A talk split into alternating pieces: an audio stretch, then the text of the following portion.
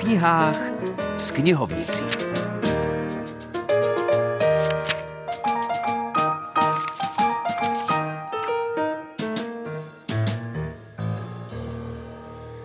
Hezké nedělní odpoledne. Dnes se jeho české rozhlasové literární okénko hlásí z Českého Krumlova, to znamená, že vás zdraví Filip Černý spolu s krumlovskou knihovnicí Helenou Jelínkovou. A hned vyrážíme za knížkou a za zvířátky. V současné době jsou mezi dětmi i dospělými nesmírně oblíbené knížky s příběhem zvířat, třeba koček či psů. Všichni víme, jakou odezvu měl u nás příběh Gampa, psa, který naučil lidi žít. V poslední době mi do fondu oddělení pro děti přibyla knížka Melisy Dalejové Moli a kočičí kavárna. Zjednodušeně by se dalo říci, že je to příběh kočky, která hledá nový domov. Kočička Molly žije spokojený a skoro nudný život u své stárnoucí majitelky. Paní Marjorie ale zapomíná stále více věcí a její syn se rozhodne přestěhovat je do penzionu pro staré lidi. Kočky ale nesnáší a Molly se ze dne na den ocitne u člověka, který ji sice strpí ve svém domku, ale spolu s nimi tam žijí tři psy, kteří kočičce nedají pokoj. Zanedlouho se tedy Molly rozhodne, že uteče a snad si časem najde nového majitele. První část knihy není moc veselá, zvláště pro ty čtenáře, kteří mají rádi zvířata. Molly při své pouti světem zprvu nepotkává moc hodných lidí a zvířat, ale spíše jí neustále hrozí nějaké nebezpečí a nemůže najít klidné místo k žití. Stane se z ní opravdová toulavá kočka, živí se zbytky z popelnic a přespává, kde se dá. Svoji azyl a posléze nový domov najde u pronajímatelky malé sešlé kavárny. Debí také není příliš sebevědomá žena. Do malého města utekla před svou minulostí, která se postupně rozkrývá. Její dcera Sofie ale nic nechápe a trpí odloučením od bývalých kamarádek a žije život, který se jí nelíbí. Oběma trvá dlouhý čas, než se navzájem pochopí. Kočka Molly zapůsobí jako katalyzátor. Debí začne budovat novou útulnou kavárnu, do které láká zákazníky nejen výbornými zákusky, ale také přítomností milé a přítulné kočky. Postupně, ale jen pomalu se vše začíná obracet k lepšímu.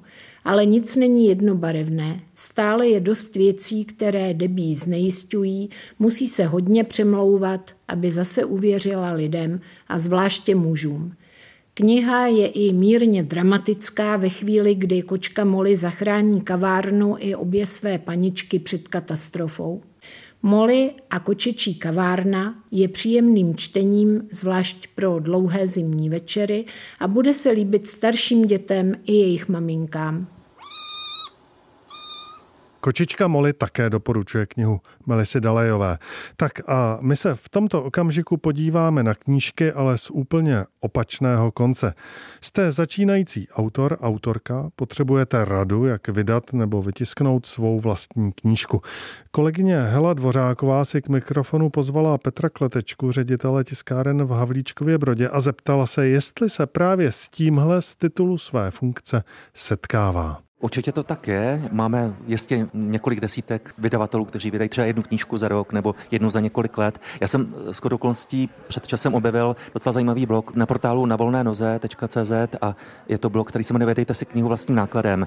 Tím jako nechci ubírat knížky zavedených vydavatelů, oni mají své autory, to je jasné, ale spousta lidí pocítí touhu vydat knihu. Řekl bych, že to je docela zajímavý fenomén a tam na tom blogu je tam věta zavedené a osvědčené offsetové tiskárny, jsou často v menších městech, například Havlíčkové Brodě a dalších městech, mm. který tady se nemá smysl jmenovat.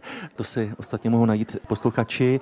Pravdou je, že spousta lidí píše, má touhu vydat knížku, tam je napsán postup, který je poměrně složitý, ale myslím, že se dá zvládnout. Toto martyrium nechce absolvovat, skončí u vydavatelství. Myslím, že jsou specializovaná vydavatelství, jako například Pointa Publishing pod Albatros Media, která se specializuje na vydávání knížek začínajícím autorům. Jak moc vůbec vzrostly náklady na výrobu knihy za za posledních, dejme tomu, pět let? Určitě stouply enormní, je to teď za poslední rok a roka čtvrt zhruba, kdy stouply ceny papíru o 100%, což je hodně. Já jsem se sledoval průměrné ceny knížek za posledních pět let to šlo nahoru asi o 30%. Není to tak dramatické, je tam nějaký nárůst, ale logicky ty ostatní náklady nevzrostly tak rychle a dá se říct, že podíl papíru na ceně knížky je nějakých 10%, takže určitě relativně dobrá zpráva je, že knížky stoupnou o něco, ale rozhodně ne o 100% jako cena papíru. Takže směle do psaní a vydávání právě jsme slyšeli, že jen o papíru to není. A kdo se na psaní necítí, tak ať čte a pozor, za týden se opět přihlásíme se zajímavými knižními typy. Do té doby načtenou a naslyšenou.